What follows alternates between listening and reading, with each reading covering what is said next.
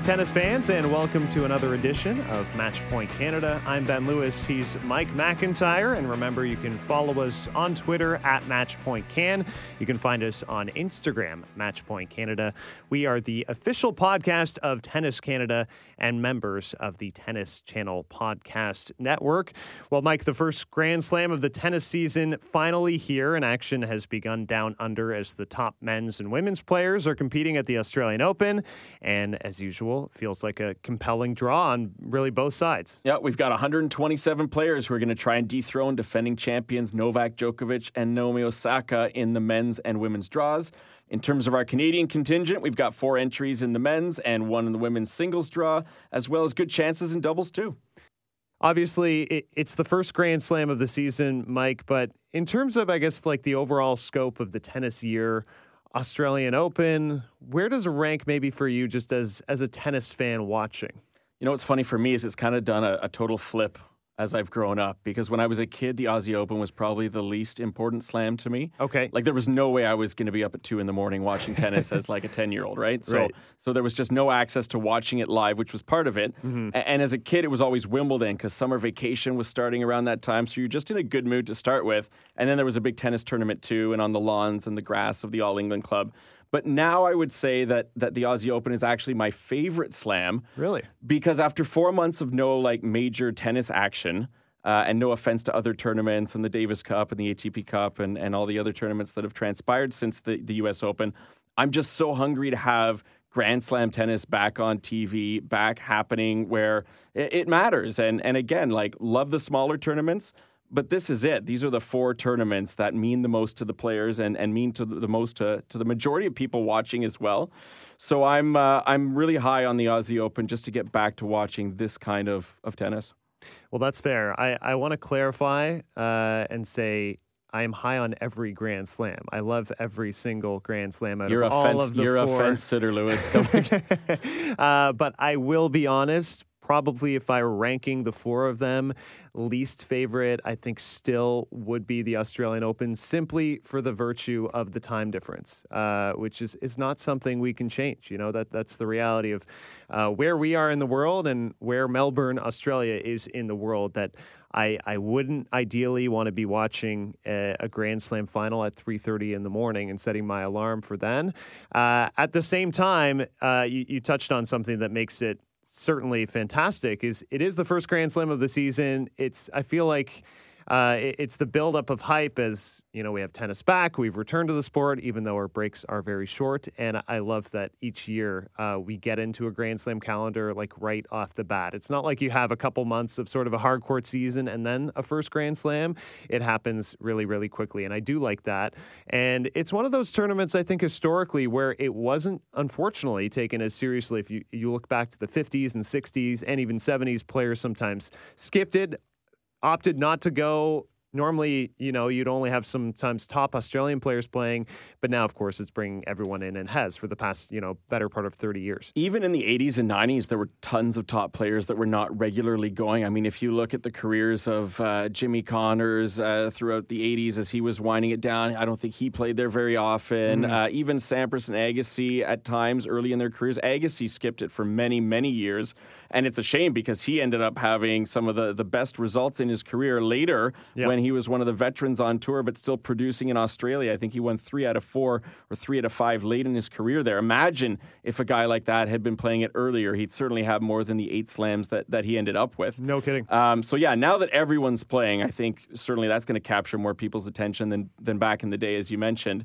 And I kind of like the personal sacrifice we have to make to stay up late. like if you're a true tennis fan, yeah. you're going to stay up late or you're going to get up early and you're going to watch your favorite players, um, you know, getting out there and doing it. And even me, I got my little kids at home that keep me up at all hours, but I'm willing to do this. And uh, when they were born, my kids, by the way, it was perfect because they'd have to get up to be fed and changed and stuff like in the early hours of the day, anyways. Mm-hmm. So I just bottle feed my kids as I was watching Aussie Open tennis, and it made the whole experience, you know, actually uh, quite uh, enjoyable for me. Oh, that's perfect. Uh, and of course, now I think uh, in 2020 and over the past several years, it has been a different experience with the Australian Open, just how digitally connected we are. You can be on Twitter here at 4 a.m. and there are numerous tennis fans up with you. Maybe it's not 4 a.m. where they are, but you have people on your feed discussing whatever match is happening, which is great. Uh, do you have a favorite one, like a favorite final? to look back on maybe? I, I, have favorites for different reasons. Like I've got my sentimental favorites that remind me of being a kid and just the the feeling of getting excited by tennis at a young age. So for me, um, actually when Boris Becker won in 1996, which was his last slam, and at the time, he was 29 years old, which today doesn't seem like that old by tennis standards. But Boris Becker at 29 was just basically like hanging on for dear life the later stages of his career. So when he grabbed that slam, that was kind of unexpected, and he played really well at that tournament. So that one was important, not because the match was like the most compelling match. I couldn't even tell you who he beat, but but just the fact that he got one last slam and someone that I really looked up to when I was young. In terms of quality, I mean Novak and Rafa in 2012 that went five sets was really good, and Roger over in Nadal in 2017 for something even more recent on the men's side. And then on the women's side, I mean, I love Steffi Graf when I was growing up. So any of her four titles, I really enjoyed watching. Uh, Serena Venus in 2003, that was a competitive mm-hmm. one. And then more recently, Wozniacki's win over Halep, where it looked like Simona was actually going to capture it. But, you know, Caroline flipped the tables late in the stages of that one and finally caught, uh, you know, her one and likely only ever Grand Slam you couldn't help but be happy for her. And I always like seeing someone like that who's persevered, had great moments, but never been able to achieve the major. So I picked that one on the women's side. Yeah, certainly on the on the women's side, we've been treated to some great finals over the past few years. Actually, even last year, Osaka Kvitova was super compelling, tough, tight three sets. Uh, 2016 final, I loved. Serena was just coming off an incredible 2015. She beat Maria Sharapova in a very tight final there. Of course, she's owned Sharapova historically, but Sharapova was close in that one. And then Angelique Kerber, who kind of bursting on the scene, uh, winning her first Grand Slam, defeating Serena Williams in an epic three setter there.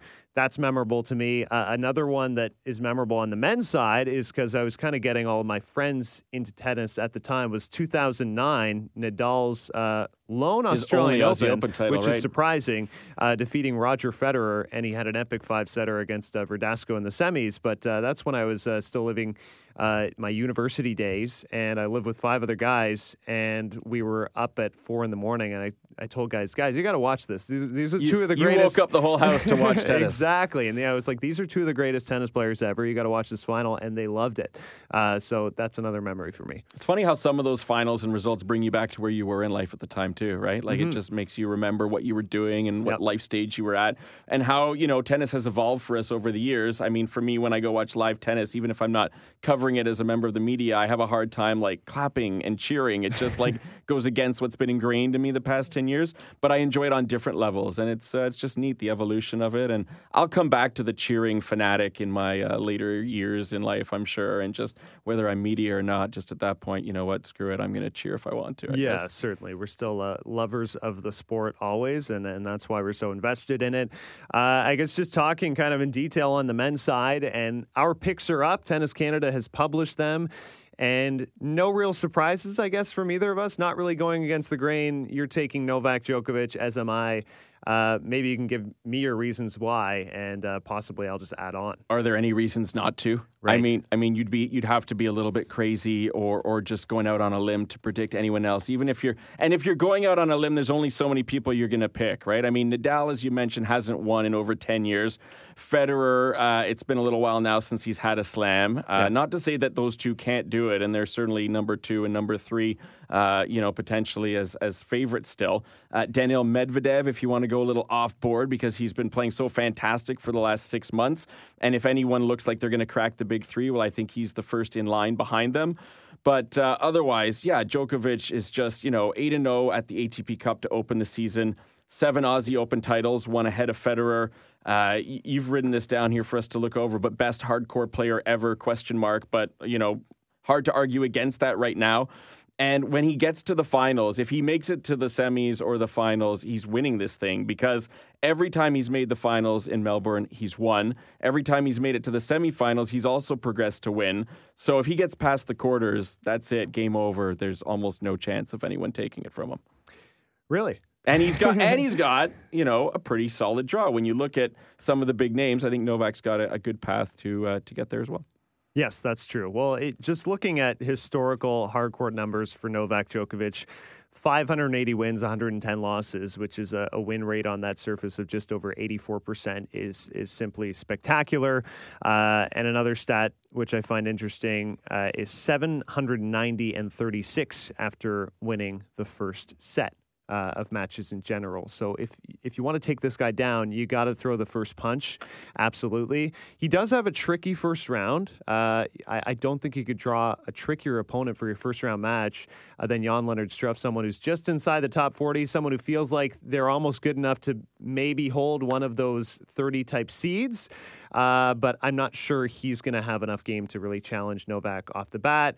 That if he kind of cruises through that first week uh, and you know escapes it unscathed and is feeling healthy, he is certainly the front runner. But what we saw at the U.S. Open, another hardcourt surface, his body actually gave him issues, and then he ran into a red hot Stan Wawrinka and went down earlier. Yeah, he's also not coming in though to this event coming from some 250 level tournament or a Hopman Cup or something like that. He's coming in having played some great players. Yep. He's already played Nadal in a final of a, you know, well, I guess we're considering the ATP Cup a big tournament now. Mm-hmm. Um, so he's coming in already with some top level match play.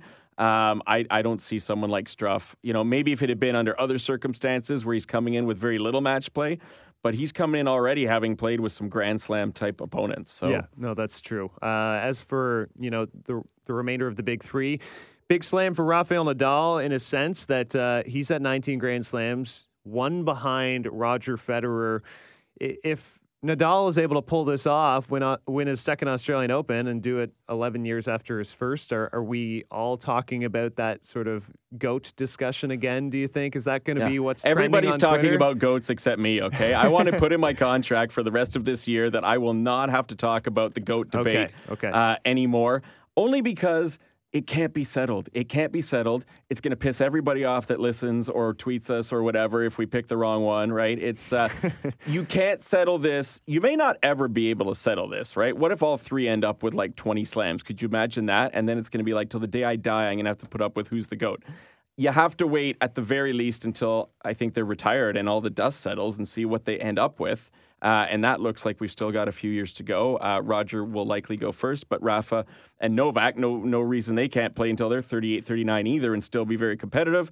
So it's just, I don't know if it's just redundant or circular or it's just like I can't add anything else to this. Certainly, if he gets that that slam to tie Roger, uh, I mean that's they're they're equals in terms of their majors, but there's all the other intangibles and head-to-head records, and and the fact that Novak's not done either, and very likely could catch them. So uh, all three are fantastic. The three of them, I will only say that they're three goats to me, and um, and time will tell. But I'm not talking about goats for the rest of this year. Mark that down somewhere. Very bipartisan view. Uh, I'm impressed. I, I, think the conversation though will be kind of reinvigorated if it does happen. And it was an interesting omission. I'll just bring up the fact that Roger Federer said uh, leading up to to this Grand Slam that he does kind of anticipate Nadal and Djokovic can both pass him, and he says he's okay with it. I don't know if he mind is games, not. Ben. It's mind games. He's just trying to get in their heads and plant that seed there of, oh, go. well, hey, Roger says I'm going to do it, so I better do it now, you right, know? And right. hey, look, Roger Federer was a point away from winning Wimbledon twice last summer. Mm-hmm. Uh, he's very much still in this debate and and in the in the present, not in the past tense. Yeah. Um, despite a little bit of slippage over the last year or so. Um, so I think he might just be kind of you know playing it coy and uh, and and trying to be uh, an underdog as much as a third seed and uh, and 20 time slam champion can be. Yeah, I th- and I think he's uh, doing that again by saying he feels his chances are relatively low at winning this thing. I don't really buy that. He's, He's won, won, it two out of the last three exactly. years. Exactly. Uh, he, he, certainly has. He just had a huge win over Novak Djokovic not long ago at the World Tour Finals, which probably felt like a bit of a monkey off of his back because he, he's had Novak on the ropes over the past couple of years and not been able to finish a match and won like a clean straight sets match there. So I, am not underestimating Roger Federer here, but I, I have noticed we don't really have any pundits or experts picking him. And I, I find those who are stepping outside of the realm of picking a Djokovic will throw their name towards Nadal or like a Medvedev or a Tsitsipas, which is uh, kind of curious to me. You think it's partly to do with Federer's draw, which does look a little bit tricky. I mean, he's got 22 year old, uh, 31st seed potentially Hubert uh, Hurkacz in in round three. Yeah, Hurkacz, who's been playing terrific this year. I mean, you put him down as your um, dark horse, your dark horse pick, and and you did that because why? Because well, he uh, he looked fantastic at ATP Cup. I mean, wins over Dominic Thiem. He crushed Borna Coric, who's a great young player, went two and two. And Beat I really Schwartzman too at the ATP Cup. Another yeah, win over Schwartzman, which is a terrific win as well. And I kind of took notice of him last year at Wimbledon because he pushed Novak Djokovic to four sets there, and every set was very competitive and close. Like he had Novak Djokovic on the ropes. And this kid is only 22 years old, long wingspan, pretty powerful forehand, good serve. He's he's quick too. He's kind of sneaky fast, and uh, if he gets his racket on the ball, it's going back in the court. So he poses a danger, I think, for anybody who's facing him early first week in this tournament. And Federer hasn't played yet this year, right? He doesn't have any match play under his belt, so. Right tough to get tested like that early on, and then potentially Shapovalov or Dimitrov in round four. Uh, he's got Djokovic in his hat for a potential semifinal if he makes it there. But you know, it's his 21st career Aussie Open main draw, which is incredible. And and how many players in their careers will be able to say that by the 21st time they play a slam, they're still in the top five contenders, right? Yeah, no, that's uh, it's it's unbelievable. I, I think some of his staggering accomplishments we sometimes overlook is how many quarterfinals of Grand Slams has he been to? How many semifinals, just even outside of the Grand Slam victories, uh, which should certainly be acknowledged. Uh, other contenders to win this slam, I, I, have three other names I think can realistically do it. Daniil Medvedev, he can do it. Dominic Thiem, I'm not sure he's ready, but I, I think he could, and Stefano Tsitsipas. Would you agree with those three? Yeah, when I look at those three names, I mean, before the draw came out, I would have agreed with them, yes. And then you look at the draw, and that obviously is going to change some things. So, for example, uh, you know, Thiem is likely going to have to face the unseeded but very dangerous Kevin Anderson in round two. Well, Thiem has a two and seven head to head in his career against Kevin, so that's not an easy one for him to get through. Um, Medvedev gets potentially Wawrinka in round four, who he's beaten twice in two meetings, including their U.S. Open quarterfinal match. So I like I like Medvedev the most of those three, uh, and also because of his, his, his incredible play and just that he stepped it up and taken it to another level. Yep. Uh, Tsitsipas, it's hard to tell with him. He sometimes looks invincible, and other times he talks as if he doesn't believe he can he beat certain players. So you know he might get Milos uh, in a first career matchup between those two. Uh, and then Roberto Bautista Agut is also in his sort of section, which is not an, an easy match. So I, I, would have liked him more before I saw the draw and less what I saw who was in front of him, I guess. Yeah, that's fair. And uh, Bautista Agut played really, really well at ATP Cup too. I mean, a couple easier matches, but he went undefeated in singles there. He's always a tough out. Uh, and yeah, Dominic Thiem, I, I don't know that everybody is fully sold on his ability to win a Grand Slam, maybe on a hard court. Uh, but maybe this is an opportunity for him to, to prove me wrong. Uh, we went over my dark horse being Hubert Hurkacz from Poland. I think he has a great chance and could give Roger Federer fits if they do meet in the third round. Uh, you're taking Andre Rublev. It's tough picking dark horses, though. Eh? It is. Because first of all, what does that even mean? You know, like some people could put a guy like Zverev as a dark horse, and on one hand, you, you, might be, you know, tend to agree, and on the other, you might say, well, that's ridiculous. He's in the top 10. That's not what a dark horse is, right? Yeah. So I try and push it a little bit further out there. But yeah, Rublev has really started the year with the bang with two tournaments out of the gate mm. um, and, and gives Russia that, you know, another fantastic player. You've got Medvedev and, and Khachanov, who are 23, Rublev, who's 22. He finished last year strong as well with a title in Moscow and he went undefeated in his singles matches in the Davis Cup. So here's a kid who looks like he's starting to figure it out. The funny thing is, the best result he's had at a slam, his one quarter final, was back in 2017 at the U.S. Open, and uh, he hasn't been able to build on that since. But it looks like now uh, things are clicking for him. So I uh, I picked him as my dark horse even before he won this this most recent event. Um, but uh, but that's who I'm going with. And um, and yours, Hurkacz, also a very uh, solid pick, and I someone I could see pushing Federer and potentially, yeah, taking him down early, depending on his level of readiness. Yeah, well, uh, we'll see there. I, I mean, I'm I'm hopeful that matchup happens.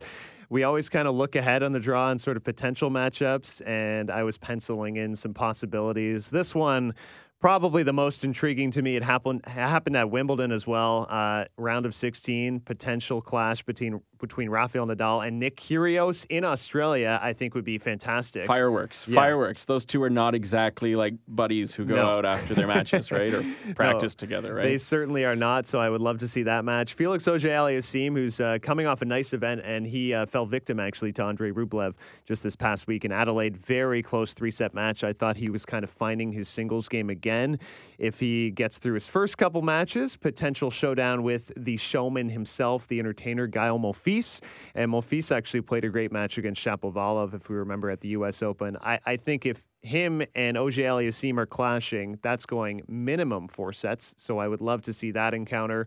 Couple others I just penciled in. Uh, Stan Wawrinka, John Isner would be interesting. Kind of the explosive server against a great shot maker. Rublev Goffin, there's a tricky one for your dark horse pick. And uh, Federer Shapovalov is also a possibility. And it's fun on the men's side because I think you can see them coming together, and I think many of them will come together. Whereas when I look at the women's draw, you know, I usually like to pencil in like quarterfinalists or at least round of 16. The women's draw, I'm getting hung up on like the second round. I'm like, well, I have no idea what's going on here. So it's a coin toss. Like yeah. you're, you're looking at the women's, and I know we're going to transition to that shortly, but you look at the women's draw in the third rounds, and how many of those would make finals that I would absolutely want to be at? Mm-hmm. No, I know. Uh, it's certainly uh, that kind of makes it a little more interesting in a way to have these second round matches, which are like great, great clashes between terrific players, players with like top 15, top 20 potential. Already meeting so early in events is always exciting. But oh. it makes us look stupid when we were forced to make picks. You know, like someone tweeted me the other day and asked if I wanted to be in some sort of media, uh, you know, pool for the Aussie Open or whatever. And I'm like, no, hell no. Like, why would I want to put myself out there and embarrass, embarrass myself, myself yeah. and, you know, all those? No, no, thank you. We do. Uh, we do still love uh, looking at the draws and breaking it down, though. And uh, we did give sort of Cinderella picks as well to Tennis Canada, which we'll explain. Um, mine was Stan Wawrinka, and I want to clarify for anybody reading an article thinking uh, I'm choosing him as a breakthrough player. I'm aware that he's a three time Grand Slam champion. Uh, I still feel that he kind of flies under the radar at this point of his career when he gets to Grand Slams. He played well at the U.S. Open before falling to Daniil Medvedev. Uh, he'll get his event started against Damir Dzumhur, which I think he can win comfortably. And uh, if he can get past that John Isner showdown, he's likely set for a rematch with Daniil Medvedev in the fourth round. And I, I think he will be more ready for what Medvedev can bring to the table. Certainly, Daniil would be the favorite there, but Stan Wawrinka is a proven like big match player, and I think he elevates his game in a best of five format and he took a little longer to get back to his uh, sort of base level after his injury a couple years yes, ago. It wasn't the Roger Federer type return to the right. tour, um, which maybe some people were hoping for or, or expecting potentially. But I think he's shown growth and and progress in the last year or so, mm-hmm. and I, I think yeah, that would qualify as a Cinderella story. Someone that had won slams in the past, faced injury adversity, taken some time to get back to their level and and get up in the rankings to, to get more favorable draws. And I think absolutely he'd qualify. I've uh, gone on the Canadian path for mine which is Vasek Pospisil, and that doesn't mean I see him going all the way, but I do see him having a little bit of a revival and maybe having a good uh, good event where he could potentially get towards a, a, second week, depending on how matches go. He's been 24 and seven since the U.S. Open. He's playing with so much confidence, beating a lot of top players as well: Schwartzman, Fognini, Khachanov at the U.S. Open, of course. And uh, and I think we're due to see him continue that growth and and push for that ranking to get higher and he's believing himself. He's trusting his body. He's not worrying about his health anymore, and he's just letting the tennis uh, do the talking. And it's the the best tennis we've seen from him potentially in his career the last uh, couple of months of 2019 and and and certainly Davis Cup how he handled that number 2 singles uh, spot for Canada which was absolutely I mean he kept Felix Auger-Aliassime on the bench for most of that tournament with his stellar play. Yeah, because he was playing too well, and I think he really has a trusting uh, coaching partnership with uh, the veteran Frank Dancevic, who of course leads that Davis Cup team. He has a possible second round showdown with Gael Monfils. That would be fun as well. Uh, and it, I guess we're kind of trying to figure out what his ceiling can be again. We've seen him get to the top 25. Is that feasible for him to do so again? And with the way his serve and his forehand is clicking, I, I certainly think top 50 is is coming sooner rather than later, and from there you can build upon that. Uh, granted, the, the top 30 of men's tennis is really, really strong right now. Yeah, I feel like when he was top 25, I felt like he was kind of overachieving at the time. Right. Um, but but the way he played to close out the year, many tennis experts were saying he was looking like a top 20, top 30 type player. Yeah. So can he sustain that? Can he continue to play at that level? Will the body uh, hold up? You know, uh, the conditioning. I know there were some best of five matches where he got tired out in the heat and his body didn't respond so well to that. So all those things are are unknowns. We'll see how they unfold. But uh, you're right, the top 30 is pretty deep right now, but he's certainly playing like a top 50 guy. Yes, absolutely. Easily playing like a top 50 guy right now. You are listening to Matchpoint Canada. We'll transition to the women's side. And I think the biggest storyline here is uh, Serena Williams chasing Grand Slam number 24 and closing in on that record set by Margaret Court, who is, uh, of course, uh, a polarizing figure in Australia. It, it's kind of a shame because she, uh, she's not really the well liked figure. I think a lot of people want to see Serena Serena Williams break that record. Uh, but how big it, how big was it for her to just post a title win again first time ever post pregnancy winning Auckland, and how how does that bode for her confidence? Yeah, first of all, Margaret Court, I can't wait to stop talking. I don't want to talk about goats, and I don't want to talk about Margaret Court Yeah. anymore because I mean, yeah, polarizing kind of gives the impression that like people are divided, and I suppose some are, but I would say, you know, in 2020, more people are on the side of you treat people equally. the sensible you know, folks are not divided, right regardless You're of right. race and gender and sexual orientation and all those things and it's like you know what i just can't handle people that speak out just hatefully against other people Yeah. because of their differences so mm-hmm. you know margaret court they are not celebrating her 50th anniversary of winning all four slams but they say they are recognizing it Yes. well, you don't even have to do that. You know, you don't have to have someone's name up on a stadium just because they were great tennis players if they're not good role models and good people, and they speak out in ways that uh, you know are, are painting many players on your professional associations in a negative light. So Yeah. to me, that that speaks louder. Take her name off that arena when you've got Billie Jean King and Martina Navratilova and others saying take that name down. Uh, come on, yes, she she achieved those things in tennis but the way she speaks, you, it's not the kind of name and the image that you should have up there. So I'm looking forward to Serena tying and hopefully eventually beating the record. Um, not just because I enjoy watching Serena Williams, but just so we can stop talking about Margaret Court. I agree. but what you asked me is, you know, at the moment, she's coming in with confidence. I, I don't care the field that she had to beat in, um, was it what, Auckland? Yes, ASB Classic. Yeah, I get Auckland and Adelaide mixed, just the Oh, A's, and it's fair. you know the late nights, and I'm getting older. But um, yeah, she looked good. She beat the player she had to beat, and just getting over that hurdle, that mental hurdle of not having won a title since she's been back on tour, uh, despite the the you know the the prize money was lower and the the competition was not as intense as some of the other warm up tournaments. Just for her to get back to feeling what it's like to win again. And I think that was the biggest thing to take away from that. I mean, she's made four of seven slam finals since she's come back on the tour. And the first year back, I didn't expect her to win any. So just making two finals was surprising to me. She played Kerber at Wimbledon that year, and you could tell she was nervous. She played Osaka at the U.S. Open, and maybe it was the nerves that made her act, uh, you know, the way that she did, and get distracted by the, you know, the the off, you know, or outside of the points, but just the, the arguments with the umpire and whatnot. Yeah. got her distracted. I mean, she was up three one in the second set there, but again, got involved in more controversy and just got her off track. Then I thought, okay, next year, 2019, she's surely going to win one this year. And again, she makes Wimbledon final, and uh, boy, Simona Halep was just in match of her life. incredible. Yeah. Right? And then the uh, U.S. Open, again, Bianca was playing so well. Serena had her chance in the second where it looked like things were turning as Bianca's blocking her ears and the fans are getting behind Serena. But uh, but yeah, the Canadian obviously put her foot down and, and closed that one out.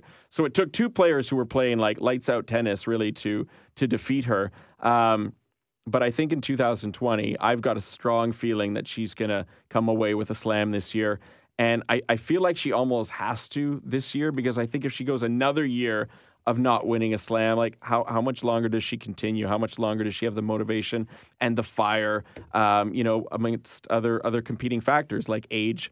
Uh, like family, if she wants to have a second child, I mean, Yeah. I, I'd say it's you know slim to none that she could have a second child and come back at the age of forty or forty-one. So um, I think it's really important for her to do it now.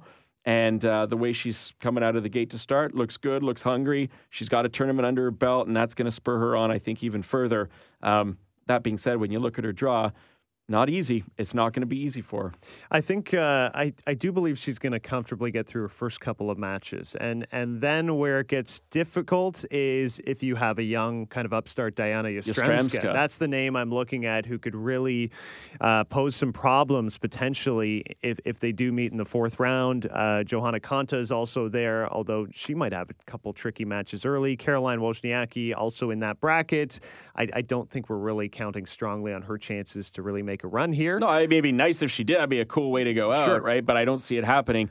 Yastremska, holy smokes, eh? Uh, the tournament she's just been in, making the finals in Adelaide before she got beat by Barty. She beat Sabalenka, Mm-hmm. Vekic, and I mean, Kerber had to retire in the second set, but still, those are three really big players for her to uh, to take down. Yeah, impressive straight sets wins. Uh, I, I really thought Sabalenka was going to win that match, so I was very impressed when Yastremska delivered the way that she did. And, you know, she basically blew Kerber off the court betw- uh, before Kerber uh, did have to retire with the injury and probably kind of taking care of her body before this Australian Open. So she could certainly pose a major uh, danger for Serena Williams and her chances. One thing that is helping her, and this isn't Canadian bias speaking, that Bianca Andreescu is not here. That that is a huge factor in all of this because if we were breaking down the very top contenders, uh, I think on this surface and just on the WTA of who can win Grand Slams right now, the three names I think I'm looking at are Serena Williams, Naomi Osaka, Bianca Andreescu, maybe fourth Simona Halep. Yeah, I don't know if I'd put Halep there right now. I watched some of her match against Sabalenka the other night, and Sabalenka really took it to her That's true. uh, and dominated that one. I should say Um, Barty as well, by the way. Halep, Halep even, you know, wasn't really having fits from what I saw in the second set. It was almost like she was resigned to the fact that there was no way she was going to be able to top the power of Sabalenka in that match. Uh, she was just cracking her forehand. It was really something to watch, and I think it makes Sabalenka, if she's playing like that, a big, big time a contender here in, in Australia. Yep. Um, but uh, to get back to what you're saying, yeah, Serena, Osaka, and I would have put Andreescu there if she was uh, healthy. And uh, it's unfortunate that she isn't, but if this is what she's got to do to sustain the rest of the season, hopefully, and uh, and and and be around for for you know most of the tournaments that we'd like to see her in, then so be it. I you know we can wait out the first part of the season. She's clearly learned from a year ago what happens when you rush it and come back too soon, even though you're hungry and you want to get out there. Um, so no, take your time and let's hopefully get to see you uh, you know complete the rest of the season on your own terms. Yes, that is the hope. And I, I know you have picked Serena Williams uh, to win this Grand Slam, number 24, and she has won seven of them in Australia. So it's a comfortable spot for her. I'm taking Naomi Osaka. I'm already concerned about that first round match against Bouzkova, who's already quite a tricky player. And she looked good in Toronto last summer. she did. She looked very impressive. But Osaka, I think, has hit another gear uh, since last year's U.S. Open. You look at the way she's been playing. She's won 14 of 15 matches. Uh, her stretch uh, through the the Asian hardcourt swing, uh, the tail end of last year was fantastic. She won the Japan Open, not dropping a set there.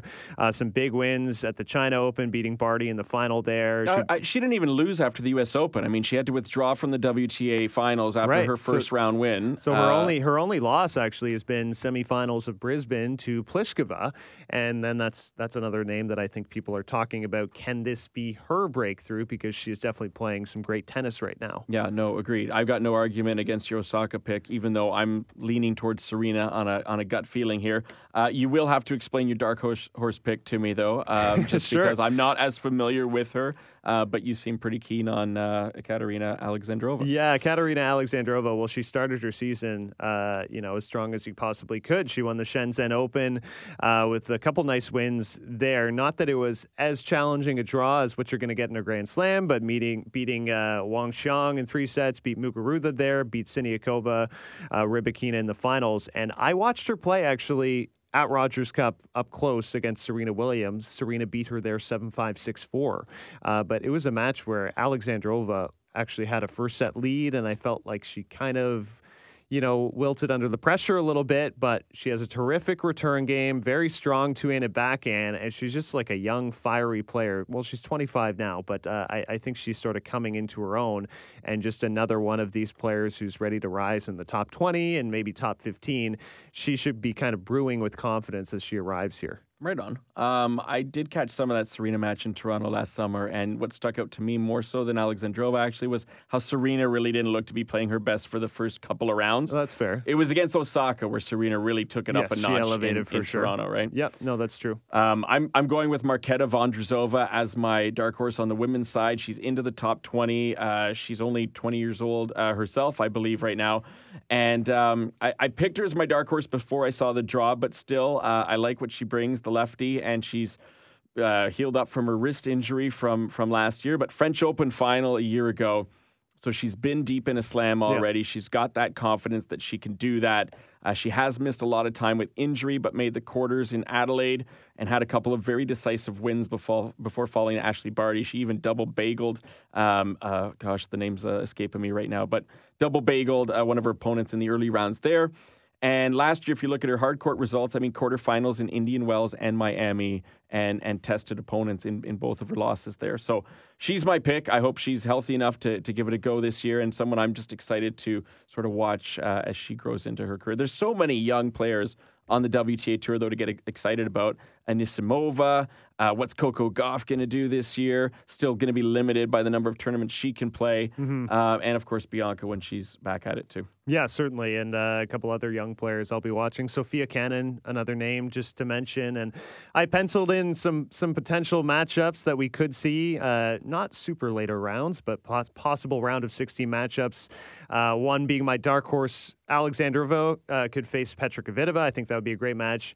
Naomi Osaka versus Sofia Kenin, I think, would be a lot of fun if we get that in the round of 16. Simona Halep and Danielle Collins, if you'll remember, the, the college product was in the semifinals here last year, and she's playing some awesome tennis at the start of the season right now. Oh, she just absolutely destroyed some opponents early this year. Like Svitolina took a real beating on the court yep. in that matchup. Mm-hmm. And Collins, man, when it's clicking, the firepower and the, you know, when she's letting it fly, look out. I had forgotten she made the semis at last year's Aussie Open. Yeah, That's it was a stunning run, right? Uh, and yeah, you look at some of these wins. I mean, she beat Bencic three and one. She beat Kenin three and one just uh, the other week at Adelaide before falling to to Barty, and that was a close three set match. So she's playing fantastic tennis right now.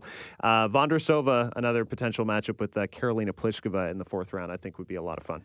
I hate that there's so many matches that I'm going to want to watch, which means I'm going to be like a total zombie for the next two weeks of my life, you yep. know? Um, but you know, such are the sacrifices that you make for the sport you love. Such are, uh, especially when it's happening in Melbourne, Australia. We'll go over just the Canadian matchups. Denis Shapovalov, we both think he can uh, definitely make a run here with the form we've seen from him, and he will start his campaign against Martin Fucsovics in the first round.